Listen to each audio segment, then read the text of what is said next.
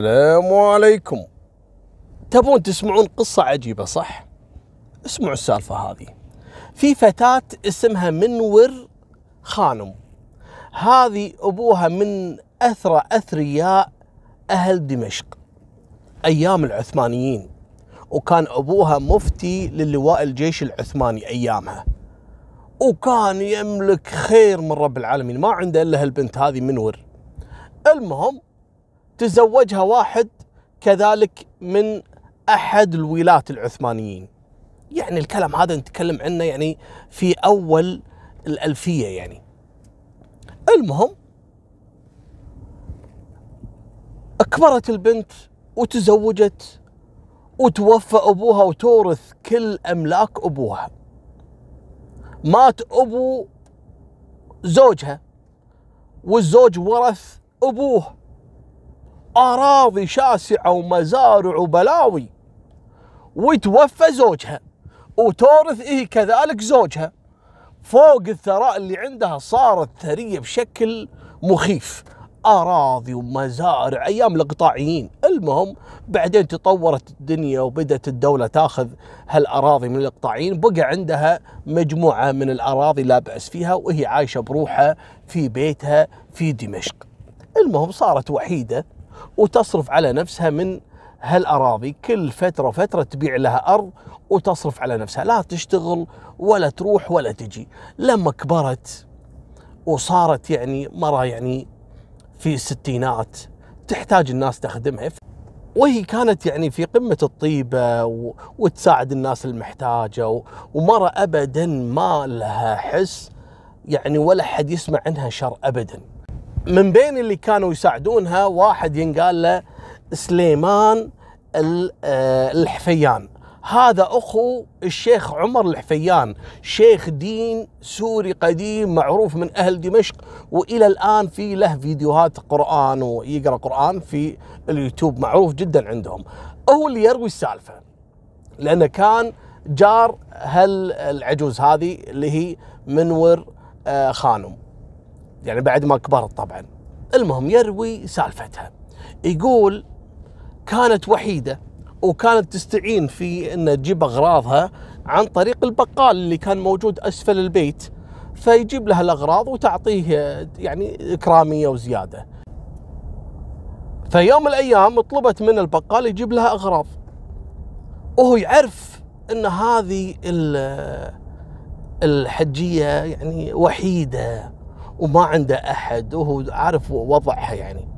فلما جاب لها الأغراض ذاك اليوم شافها لابسة عقد يعني آه، مثل السلسلة من الذهب وطمع فيها وقال تعال الحين أنا يعني هذه فرصتي مره كبيرة ما تقدر تدافع عن نفسها وتملك بلاوي أكيد عندها هني كنز حاطته عندها داخل البيت شلون تصرف؟ كل يوم بايعة أرض.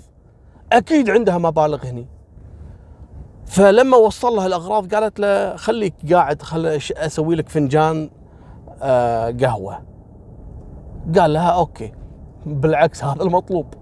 المهم قاعد يخطط ويتأكد إذا في أحد عندها بالبيت ولا لا. المهم يوم هي مسكينة داشه المطبخ وقاعدة تسوي له القهوة ويدخل وراها ويمسكها من العقد اللي هي لابستها ويلف حوالين رقبتها ويضغط عليه لين خنقها وماتت. خذ العقد وقعد يفتش داخل البيت ولا لقى ما عندها إلا مبلغ بسيط. الظاهر هذا آخر اللي موجود عندها. ناطرة إنها تبيع لها أرض جديدة يعني. فما ضبطت معاه العملية وما تسوى سالفة إنه يقتلها على عقد. قال أنا خلاص الحين سويت الجريمة خذ العقد وهرب. بعد كم يوم بدوا الجيران يفتقدون آه، الحجية منور وين راحت؟ منور خانم. يطقون الباب ما تفتح. المهم خلوها أول يوم ثاني يوم ثالث يوم. جت بنية تطق الباب. وما هي راضية تمشي. تطق الباب ما فتحت لها الحجية. تطق الباب تطق الباب. أول يوم قعدت طول اليوم عند الباب. اطلعوا لها الجيران قالوا لها انت عسى ما شرش فيك وكذا. يعني طول اليوم وانت تطقين الباب والحجية ما يمكن مو موجودة. قالت لا مستحيل. شلون الحجية مو موجودة؟ وين تروح؟ قالوا لها انت شنو قصتك؟ شنو علاقتك بالحجية؟ تعرفينها؟ قالت إي نعم أنا أعتبر بنتها. طلعت الحجية متبنية هالبنت هذه وهي صغيرة من دار الأيتام.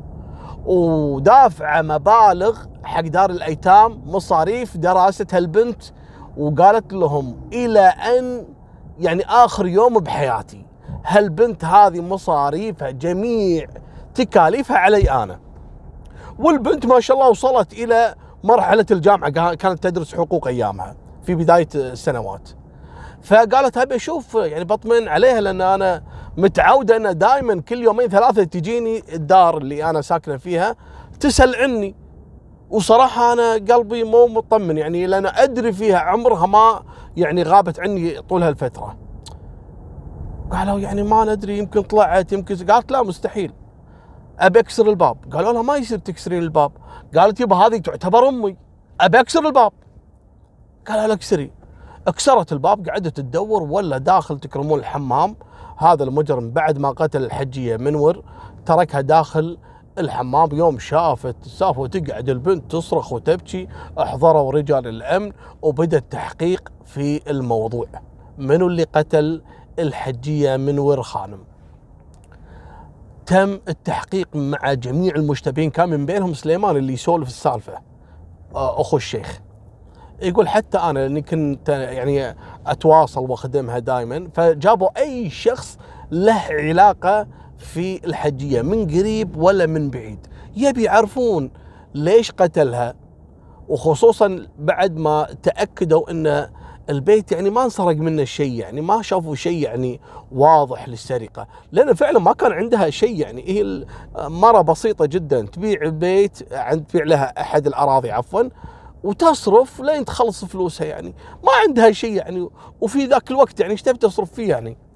المهم كان من بين اللي حققوا معاهم اللي هو صاحب البقالة قالوا له أنت دائما يعني آه تمر على الحجية ودائما تجيب لها أغراض. آه يعني متى آخر مرة جيت وكذا؟ قال لا أنا مالي علاقة وك... قالوا له يا حبيبي أنت تفهم ندري مالك علاقة. بس متى آخر مرة أنت مريت على الحجية؟ قال ها لا من زمان أنا ما جيتها. قالوا تعال تعال صدق أنت غبي. شلون من زمان وأنت جايب لها أغراض والأغراض إلى الآن ما فتحتهم؟ إلى الآن حاطهم بأكياس أنت. وهي ما طلع يعني أنت كنت آخر واحد. لو إنها كانت عايشة كانت على الأقل طلعت الأغراض من الكيس. ليش تكذب؟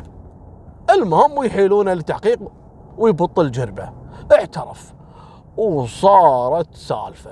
العالم كلها تسولف حرام عليك. مرة كبيرة ومرة محترمة ومرة يعني من عائلة معروفة ودائما تصدق على الناس وعلى الفقراء. ليش تذبح؟ حسبي الله عليك. المهم صارت ضجة على السالفة. قام هذا صاحب البقالة وعنده فلوس ويقوم يدفع رشاوي ما خلى.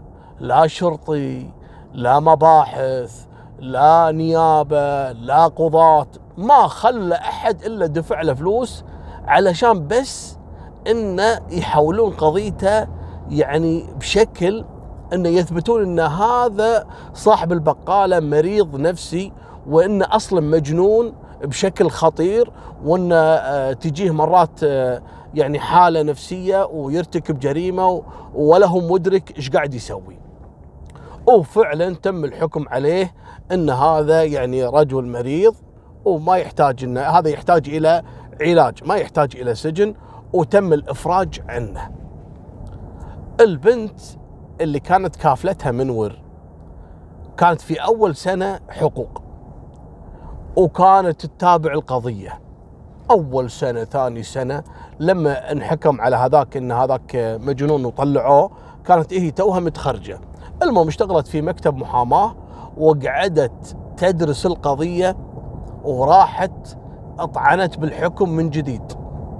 قالت حق القاضي يا حضرة القاضي أنا ما أبي أقول لكم أنكم يعني مثلا مزورين. ما أبي أقول لكم أن أنتم مثلا خذيتوا فلوس وخليتوا هذا مجنون لكن أنا بمشي معاكم على الحكم اللي أنتم صدرتوه. أنتم الحين مو طلعتوا الرجال علشان هو مجنون؟ قالوا اي نعم مجنون. وفي أدلة وفي كذا وتقارير طبية. قالت أوكي المجنون الحين اللي سوى جريمة قتل تطلقون صراحة ويرجع مرة ثانية يفتح بقالته ويقعد يتاجر ويعيش حياته حياة طبيعية؟ ممكن إنه يرتكب جريمة مرة ثانية. خلاص طبقوا الحكم عدل. قالوا يعني شلون يعني؟ قالت يعني إذا هو مجنون ودوه إلى مستشفى المجانين لازم ما يطلع من مستشفى المجانين. إحنا موافقين على الحكم لكن نفذوه عدل. قال القاضي كلامك صحيح. وافق على طلبها. قال روحوا جيبوا هذا المجنون القاتل ودعوه داخل مستشفى المجانين. طبعا هذاك لما جابوه مرة ثانية رد سوى نفسه إنه مجنون وإنه خبل وإنه كذا يبي يفك عمره من الإعدام. فقالوا خلاص هذا حلو حلو مستشفى المجانين. قال ما في مشكلة مستشفى المجانين ولا يودوني الإعدام ولا سجن مؤبد. وراح إلى مستشفى المجانين. طبعا مستشفى المجانين أبي أفهمكم نقطة. ترى مو كل اللي موجودين داخل مستشفى المجانين مجانين. والله سبحان الله يمكن فيهم ناس أعقل من العقال. لكن عنده ظروف دفعته انه يصبح فيها الحالة هذه النفسية.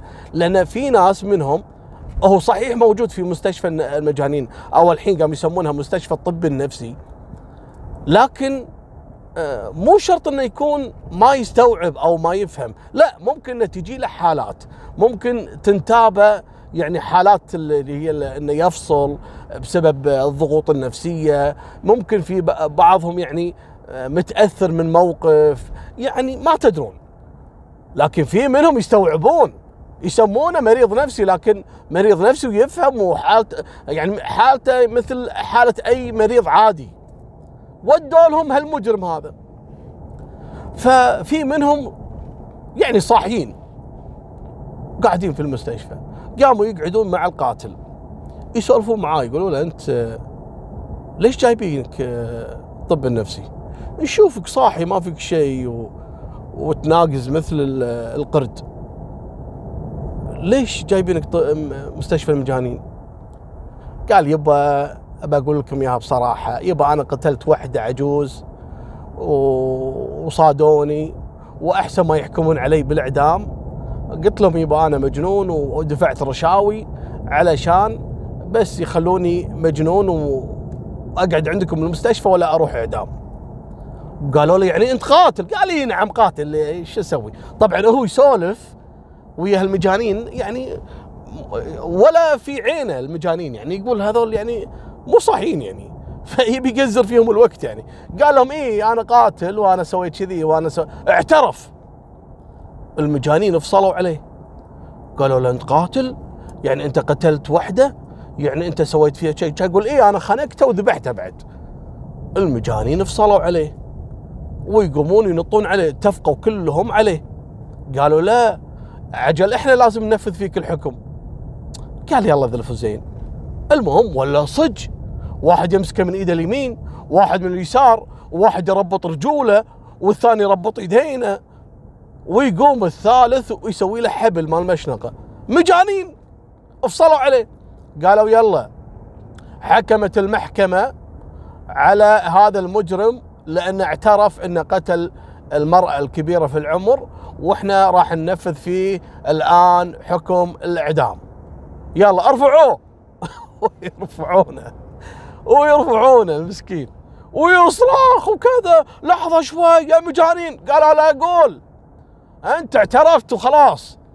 ويربطون رقبته بالحبل ويعلقونه وينزلون الكرسي اللي تحته. وفعلا ويشنقونه شوي قعد يصارع يصارع لين طلعت روحه. طبعا اليوم الثاني يوم جو الأطباء والممرضين يعني كالعادة يفترون على المرضى ويجيبوا لهم أكل ورعاية ومن هالكلام. ولا هذا المعلق ويطيرون ولا رجل ميت. من اللي علقه؟ قالوا يبا إحنا اللي شنقناه. شلون شنقتوه؟ ليش؟ قال لا إحنا نفذنا فيه حكم الإعدام. قال ليش حكمت شو مسوي قال إحنا سوينا له محاكمة والرجل اعترف انه قتل عجوز اسمها منور آه، خانم وإحنا نفذنا فيه حكم الإعدام خلاص المهم انقلبت الدنيا يوم بدأ التحقيق في الموضوع قالوا الاطباء يبا حتى الحارس جابوه قالوا له أنت شلون ما سمعت صوته؟ قال يبا المجانين هذول ليل ونهار يصارخون يعني أنا ما أدري صح سمعت أمس بالليل واحد يصارخ بس هم كالعادة هذه سوالفهم يعني. وبعدين هم مسوين لهم نفس الجروب يعني المجانين فاهمين على بعض مجموعة فاهمين على بعض. وهذول دائما يغنون يترقصون ويسوون مشاكل وأنا متعود عليهم يعني. فما أدري إنه يعني أمس مسوين جلسة وحاكمين على الرجل وشانقينه يعني. قال خلاص يبا ما دام هم مجانين وذابحين لهم واحد خلاص يبا روح ادفنوا وخليه يولي. وانتهت سالفة لكن سبحان الله اللي يضع سره في أضعف خلقه إذا ما يعني القضاة أو المحكمة مثلا خذت حق المرأة المسكينة اللي ماتت ظلم سبحان الله الله سلط عليه المجانين خلوهم هم اللي يحاكمونه وهم اللي ينفذون في حكم الإعدام. كانت هذه نهاية سالفتنا وفمان الله مع السلامة.